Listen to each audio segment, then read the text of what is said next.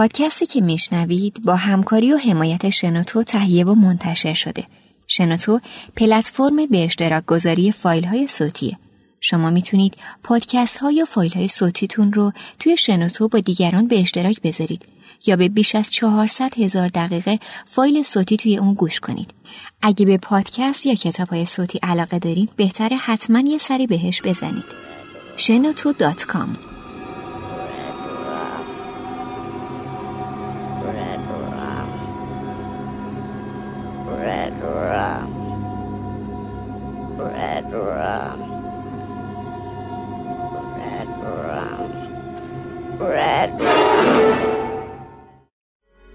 پادکستی که میشنوید حاوی مطالب خشونت آمیز و جنسیه. پس اگه کمتر از 13 سال سن دارید به اون گوش ندید و چنانچه تو محیط عمومی قرار دارید ترجیحاً از هنسفری استفاده کنید.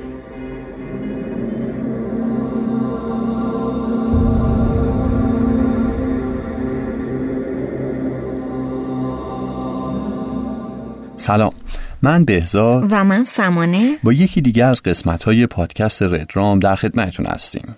احتمالا تا الان باید اپیزود تدباندی رو گوش داده باشید و در موردش اطلاعات جالبی رو به دست آورده باشید تو این اپیزود ما یکی دیگه از مطرح ترین قاتلین سریالی آمریکا رو بهتون معرفی می‌کنیم اوایل 1970 شهر لس آنجلس کالیفرنیا دچار وحشت شد.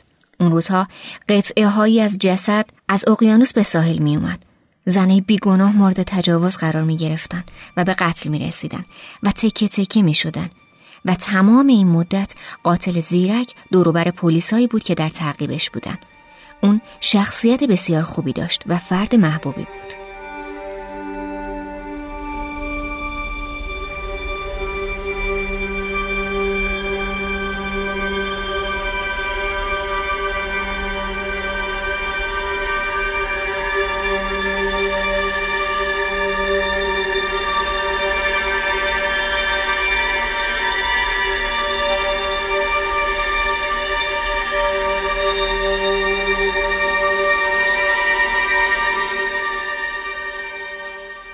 چطور یه انسان می‌تونه چنین جنایات فجیعی رو مرتکب بشه؟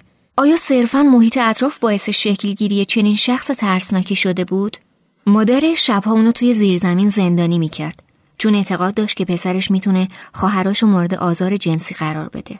سانتا کروز تو دهه 60 شهر ساحلی کوچیکی بود که اغلب مردم برای تفریح و گذراندن دوران بازنشستگی به اونجا می‌رفتن. تو سال 1965 دانشگاهی اونجا تأسیس شد و باعث شد دانشجوهای زیادی از سان فرانسیسکو و شهرهای دیگه به اونجا برن.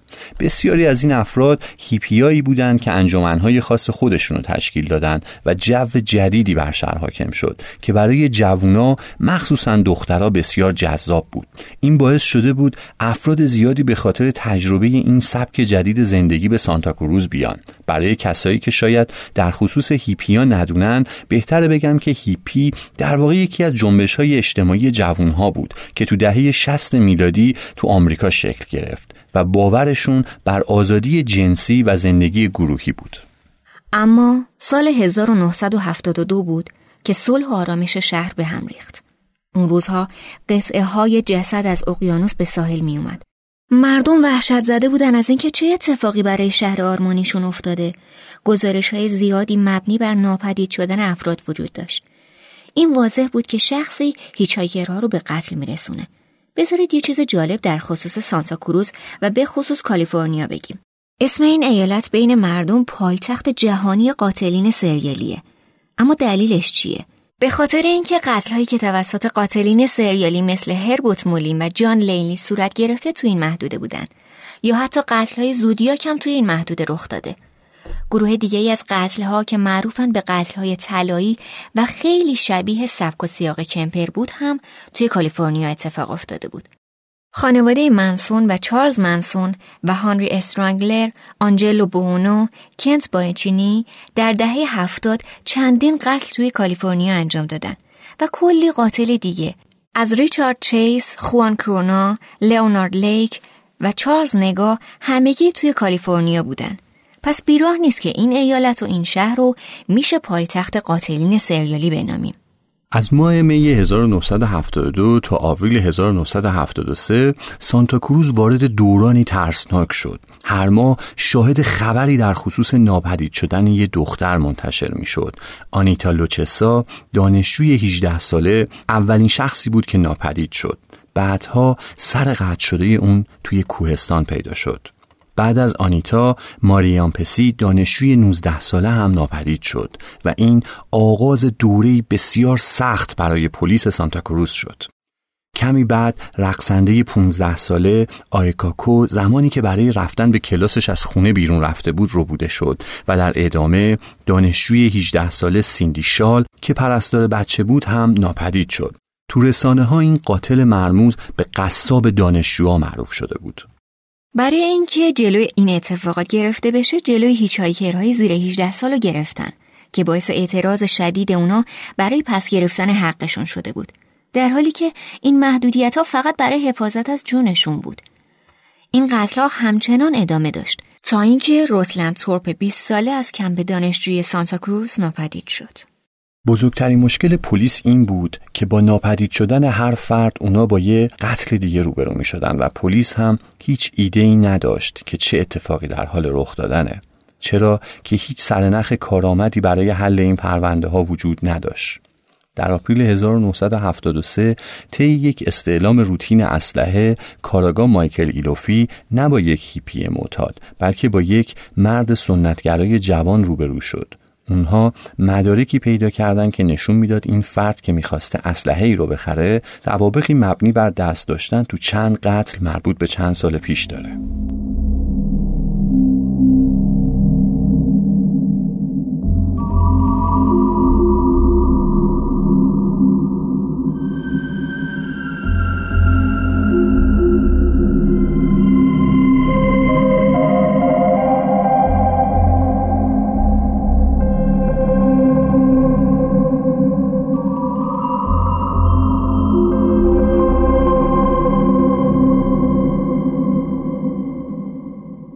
ادموند کمپر 25 ساله معروف به اد بزرگ که دو متر و ده سانتی متر قد و 127 کیلو وزن داشت به طور مرتب به بار جوری روم که پاتوق پلیس ها بود می‌رفت و با پلیس ها صحبت می‌کرد.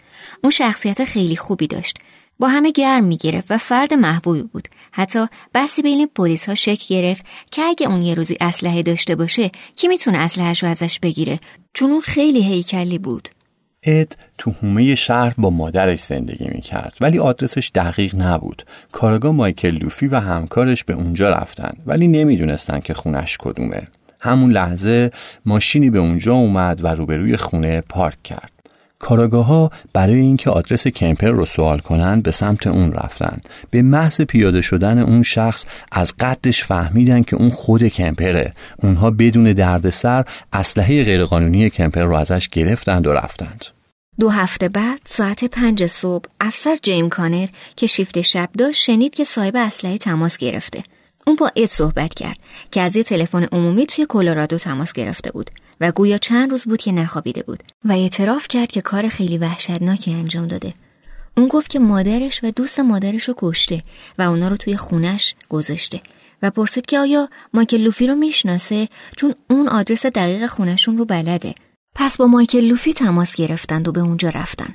از پنجره وارد شدن و دنبال جسدا گشتن. کمپر علاوه بر اون توی تماسش با جیم کانر اعتراف کرد که همه اون دانشجوها رو اون کشته. با بازداشت اید کمپر 25 ساله از روایت عجیب و منزجر کنندش پرده برداشته شد.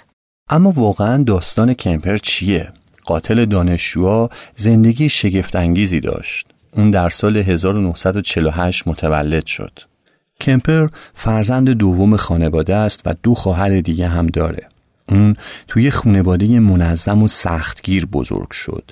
پدر و مادرش به شدت به اون سخت می‌گیرن. کمپر از بچگی به شدت با مادرش به مشکل می‌خوره مادرش فردی به شدت خشن و پرخاشگر بود به طوری که در کودکی کمپر رو مورد اذیت قرار می‌داد تنها کمپر نبود که توسط مادرش مورد اذیت قرار می گرفت پدرش یعنی ادموند هم به شدت توسط مادرش مورد اذیت قرار می گرفت کمپر تو یکی از مصاحبه هاش عنوان می‌کنه پدرش بارها توسط مادرش کتک خورده تا اینکه پدر اد درست زمانی که اد فقط نه سال داشته از مادرش طلاق می‌گیره و از اونا جدا میشه.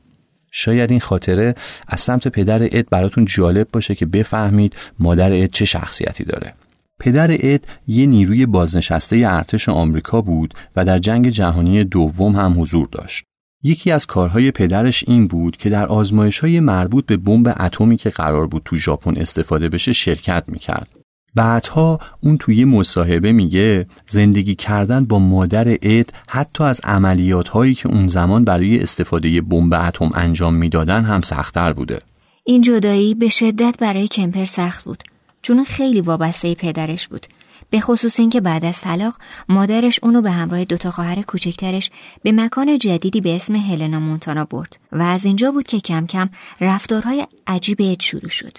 اون سر عروسک های خواهرش رو جدا می‌کرد. حتی کار به جایی می‌رسه که توی سن ده سالگی اون گفته بود اگه مجبور بشه معلمش رو ببوسه اول باید سر اونو جدا کنه. هرچه کمپر رشد می‌کنه فانتزیاش به شدت عجیب و خشن میشه. اون یه بازی خیالی با خواهرش انجام می‌داد اون روی صندلی میشسته و از خواهرش می‌خواست یه سویچ خیالی رو بچرخونه تا اون روی صندلی الکتریکی بمیره یا حتی بازی به نام اتاق گاز اد تو یکی از مصاحبهاش گفته بود که قصد داشته خواهر کوچیکترش رو بکشه تا اون رو از زندگی سختی که ممکنه با مادرش داشته باشه راحت کنه. اد توی بچگی فانتزیای وحشیانه ای داشت. اون بعد از عروسک ها سراغ آزار حیوونا میره.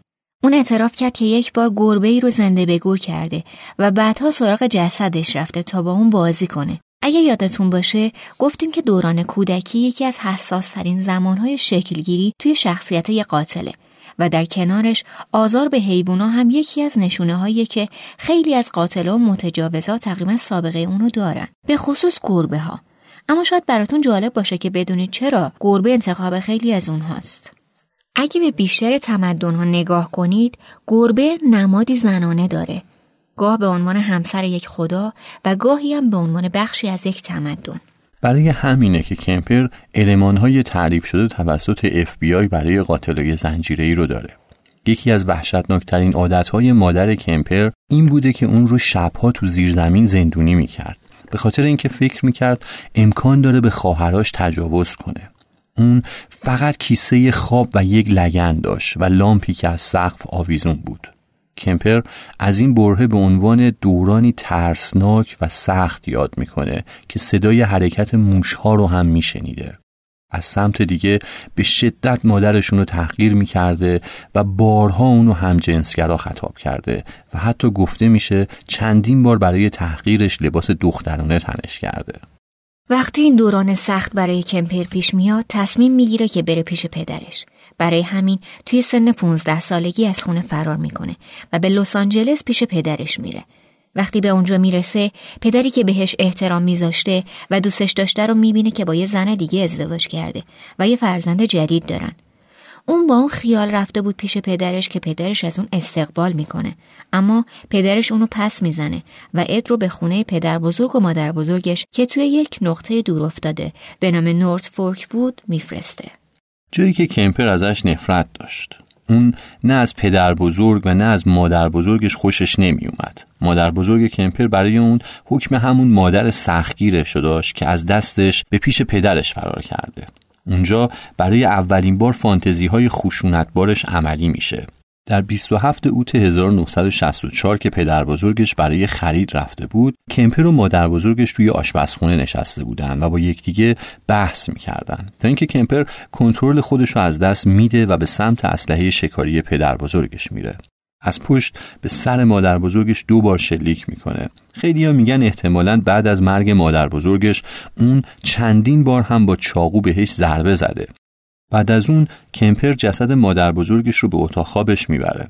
کمپر می‌دونسته که با برگشت پدر بزرگش اون متوجه قتل همسرش میشه و نمی‌خواست که اون رو در چنین بحرانی قرار بده. برای همین پدر بزرگش رو هم به محض برگشتن کشت. بعد از این اتفاق کمپر که نمی‌دونست چه کار کنه با مادرش تماس می‌گیره و ازش می‌پرسه که باید چی کار کنه. مادرش بهش میگه که باید با پلیس محلی تماس بگیره. برای همین کمپر با پلیس تماس می‌گیره. کمپر به راحتی توسط خودش به پلیس معرفی میشه.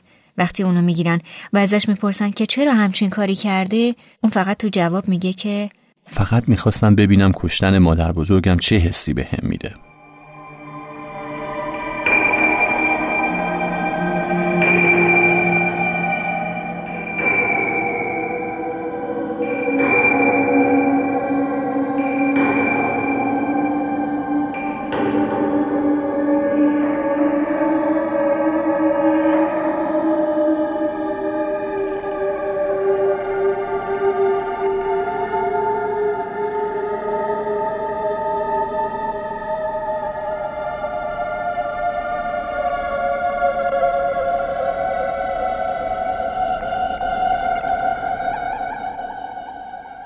سن کم کمپر باعث نجات اون از زندان میشه. کمپر توی سن 15 سالگی مرتکب این قتل شده بود و دادگاه های آمریکا نمی‌تونستن اون رو محاکمه کنن.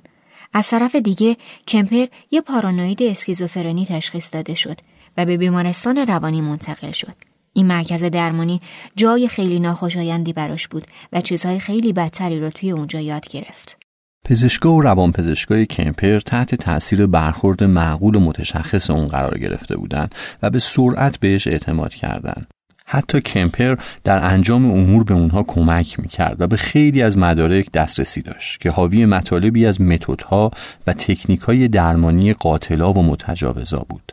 یادتون باشه که کمپر وقتی 15 ساله بود به تیمارستان رفت و هیچ تجربه جنسی نداشت اون فانتزی های جنسی خودش رو داشت و طبق گفته خودش وقتهایی که تنها بود با این فانتزی ها خود ارزایی می کرد. کمپر بسیار باهوش بود. اون به تست های روانشناسی دسترسی داشت و می‌دونست که روانکاوان و روانپزشکان چی می‌خوان بشنوند و نشونه ها و روش های درمان رو می‌دونست. پس طوری برخورد می‌کرد که اونها فکر کنن درمان شده. کمپر حتی توی آزمون تست هوش یا همون آیکیو نمره فوق‌العاده 145 رو گرفت. برای اینکه بخواید بفهمید اون واقعا چقدر باهوشه، بذارید چند تا مثال براتون بزنم. توی ایران میانگین بهره هوشیمون 84 توی امریکا 94 و توی کشورهایی مثل ژاپن 104 حتی کسی مثل تدباندی با اون سابقه های فوقلاده فرار از زندانش و دفاعهاش توی دادگاه بهره هوشی 124 رو داشت. ولی کمپر بهره هوشی 145 رو از خودش نشون داده بود که اونو تبدیل می‌کنه به یکی از باهوشترین قاتلین سریالی تاریخ. درست در تولد 21 سالگی کمپر اون از آسایشگاه روانی آزاد میشه. بعد از گذروندن پنج سال در بیمارستان روانی ادمون کمپر که حالا دو متر قد داشت آزاد شد. اون پنج سال از بهترین روزهای زندگیش رو توی زندان سپری کرده و هیچ چیزی براش جز تبایی وجود نداره. حالا وارد جامعه جدید با آدمهای جدید شده. طبق تجویز پزشکا نباید با مادرش زندگی کنه اما به دلیل پیگیری نادرست دوباره پیش مادرش فرستاده میشه. کمپر پیش مادرش رفت و سعی کرد از اونجا خودشو به دانشگاه افسری برسونه. ولی تو امتحان ورودی به خاطر قد بسیار بلندش رد شد. جالبه که بدونید کمپر علاقمند به کتاب ها و سریال های پلیسی بود. به طوری که همین سریال ها و کتاب ها باعث شدن که یاد بگیره که چطوری پلیس ها فکر می‌کنن. کمپر با اینکه موفق نمیشه پلیس بشه ولی رابطش رو با پلیس های محلی خوب نگه میداره. اون عادت داشت به پاتوق پلیس ها بره و با اونها وقت بگذرونه.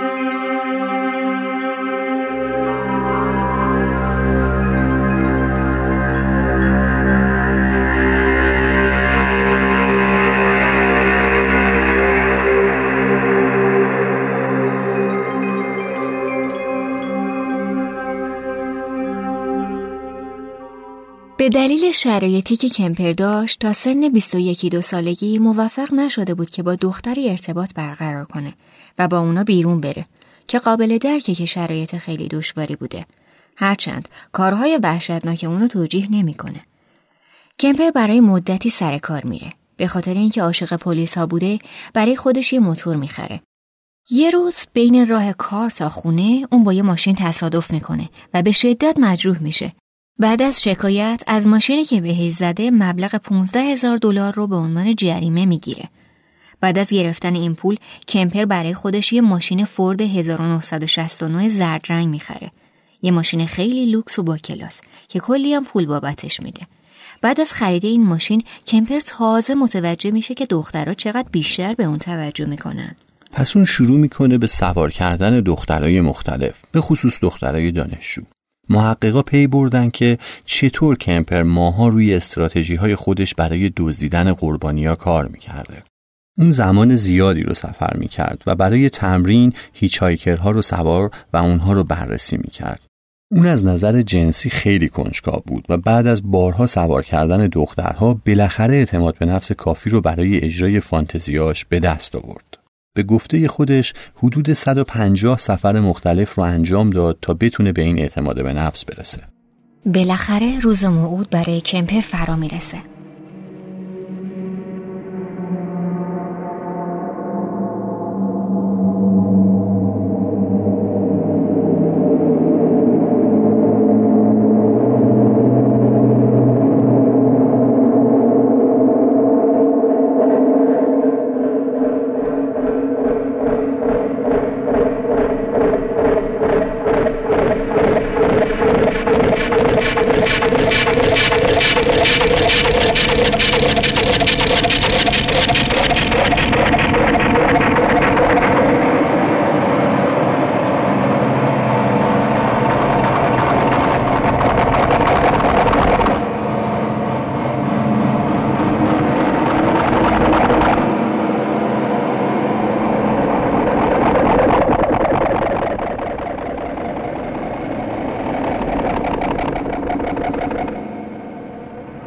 هفتم می سال 1972 کمپر دو دوست 18 ساله میری آنپسی و آنیتا لوچسا رو توی نزدیکی کمپ دانشگاهی توی برکلی سوار کرد.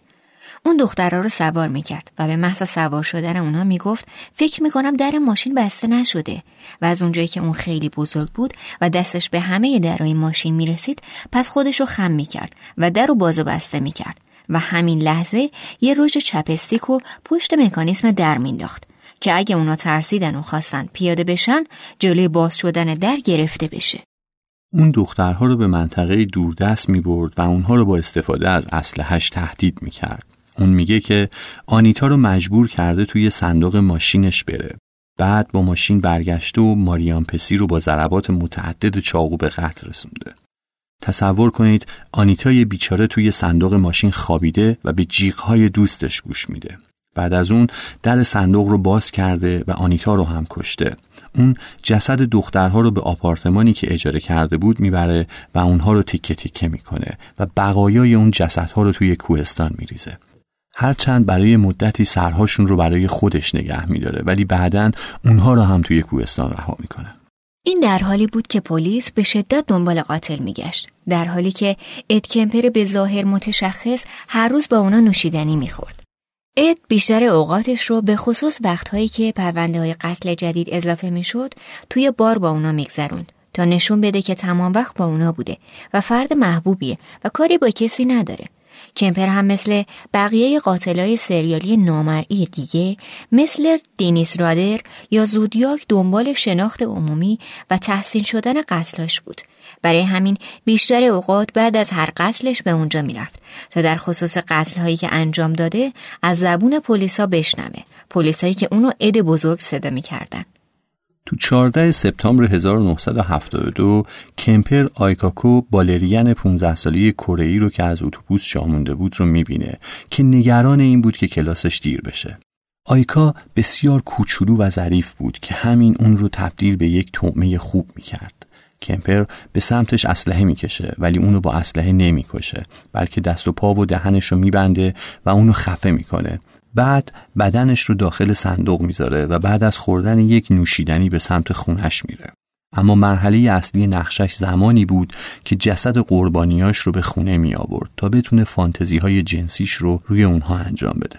اکثر اوقات اد با جسد قربانیاش رابطه جنسی برقرار می‌کرد. حتی گاهی با جسد تکه تکه شده و سر بریده اونها سکسورال برقرار می‌کرد. مادر آیکو بعد از گم شدن بچهش به پلیس خبر میده و صدها آگهی در خصوص مفقود شدن اون پخش می‌کنه ولی هیچ کس خبری از دختر گم شدهش نداره.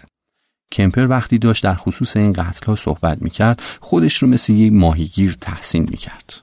اگه اپیزود صفر ما رو شنیده باشین بهتون گفتیم که یه امر خیلی رایش بین قاتلای سریالی اینه که با اعضای بدن جسد رابطه جنسی برقرار کنن کمپر برای اینکه هویتش مخفی بمونه هر تکی از جسد رو توی جاهای مختلفی پرت می‌کرد.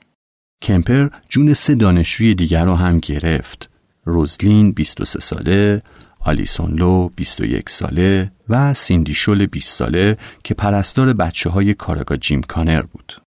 کمپر جسد سیندی رو به خونه مادرش برد و اون رو تیکه تیکه کرد اما سرش رو نگه داشت. کمپر به پلیس ها گفته بود که سر سیندی رو توی حیات پشتی زیر پنجره اتاق مادرش چال کرده.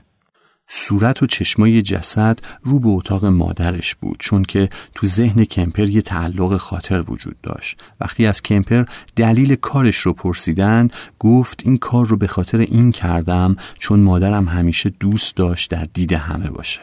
به جز کشتن پدر بزرگ و مادر بزرگش کمپر شش تا زن دیگر رو هم به قتل رسونده بود.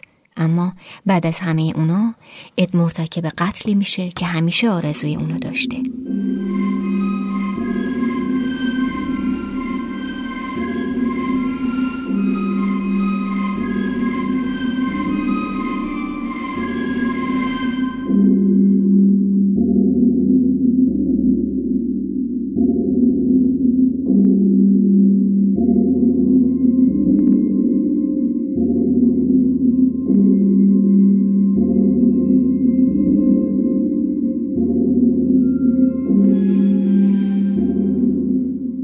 تا مارس 1973 کمپر 6 زن جوون رو کشته بود بدون اینکه سرنخی به جا بذاره. اما تو آپریل همون سال سرزدن مایکل ایلوفی برای گرفتن اسلحش باعث ایجاد ترس در کمپر شده بود. اون خیال می‌کرد پلیس همه چیز رو می‌دونه و این سرزدن اونها تنها بهانه‌ای برای بازی باهاش بوده. کمپر ترسید که مادرش از کارهاش باخبر بشه. اون طاقت سرزنش های مادرش رو نداشت. پس تصمیم گرفت فانتزی قتلی که از بچگی در سر داشته رو عملی بکنه. توی 20 آوریل 1973 به اتاق مادرش رفت. مادرش هنوز داشت کتاب می‌خوند. در همون حال رو به اد می‌کنه و ازش می‌پرسه که می‌خوای کل شب بشینی و حرف بزنی؟ ولی کمپر در جواب فقط میگه که نه شب خیر درست چند ساعت بعد در ساعت چهار صبح بیدار میشه.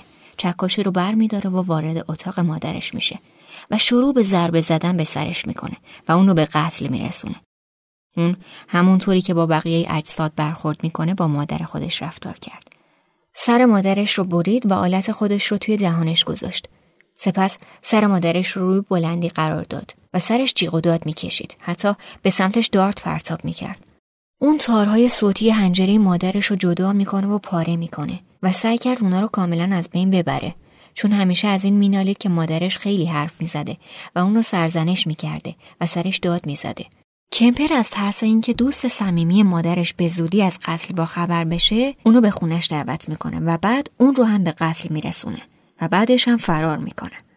بعد از سه روز رانندگی بیوقفه و بدون استراحت بود که به کلرادو رسید. اونجا توی یه هتل موند و منتظر شنیدن خبر جنایت و تحت تعقیب قرار گرفتنش توسط پلیس شد. ولی هیچ خبری درباره قتل مادر و دوست مادرش منتشر نشد. بنابراین تصمیم گرفت خودش با پلیس تماس بگیره. وقتی دفعه اول تماس گرفت هیچ کس حرفش رو جدی نگرفت. ازش خواستن چند ساعت دیگه دوباره تماس بگیره. کمپر دوباره چند ساعت بعد تماس گرفت. این بار با یکی از پلیسایی که میشناخت صحبت کرد و اونو قانع کرد که قاتله و خودش رو لو داد.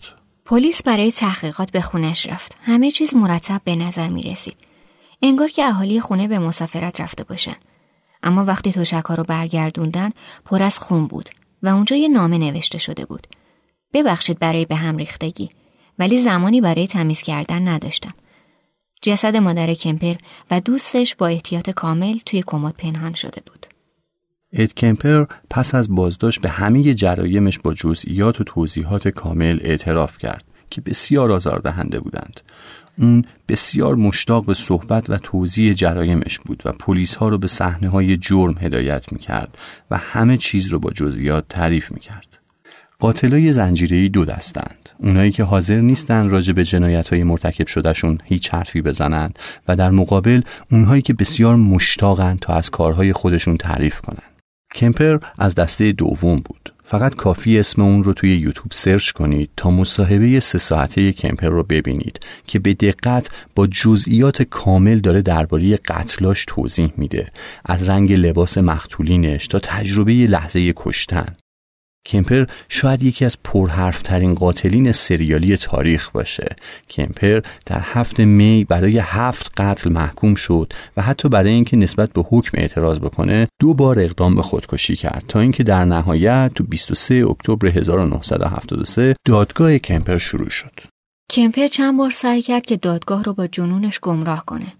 یک بار خودش رو آدمخوار معرفی کرد که وقتی پوست مقتولینش رو میکنده همراه با گوشت گوسفند اونا رو میپخته و میخورده. هرچند بعدتر خود کمپر این قضیه رو رد می‌کنه و اعترافش رو پس می‌گیره و حتی بعدتر برای اینکه بتونه نشون بده دیوونه است به دادگاه میگه که همه کسایی رو که کشته مثل اموالش می‌دونسته و می‌گفت که اونا مال من هستن و کسی حق نداشته به اونا دسترسی داشته باشه. همچنین ادعا می‌کنه که دوتا موجود توی وجودش زندگی می‌کنن. یه موجود شیطانی که گاهی وقتا روی اون غلبه می‌کنه و باعث میشه که دست به این کارا بزنه بالاخره بعد چندین جلسه دادگاه در 8 نوامبر 1973 هیئت منصفه کمپر رو گناهکار و دارای سلامت عقل تشخیص میده. بعد از این حکم کمپر از دادگاه درخواست مجازات اعدام می‌کنه و خواستار مرگ با شکنجه میشه. با این وجود در اون زمان حکم اعدام در اون ایالت غیرقانونی بود و کمپر محکوم به حبس ابد در زندان کالیفرنیا شد. اد فرد خیلی متشخصی بود که با پلیس همکاری می‌کرد. برای اونا سوال بود که چرا همچین فردی مرتکب چنین جنایت هایی شده. محقق هرولد کارترایت هزار ساعت با اون مصاحبه کرده. اون میگه هیچ وقت در حضورش احساس خطر نکردم. اد خیلی هیکل درشتی داشت اما برخوردش واقعا معقول بود. ولی گویا برخوردش با زنها فرق می‌کرد. از کامرون جکسون که فارغ التحصیل روانشناسی بود خواسته شد تا از اون تست بگیره. اون میگه من تنها فرد حاضر توی اتاق بودم که سوالها رو براش میخوندم و کمپر بسیار همکاری می‌کرد. ولی یهو از جاش بلند شد و مانند یه آتشفشان شروع به فوران کرد و شروع به پرخاشگری. به سرعت پلیس ها اومدن و اونو گرفتن و همه چیز رو آروم کردن. من دقیقا سوالی که پرسیدم رو یادم نمیاد اما مرتبط با برخورد با زنها بود و من نیز یه زن بودم که باعث فوران و احساسات و خشم اون شدم.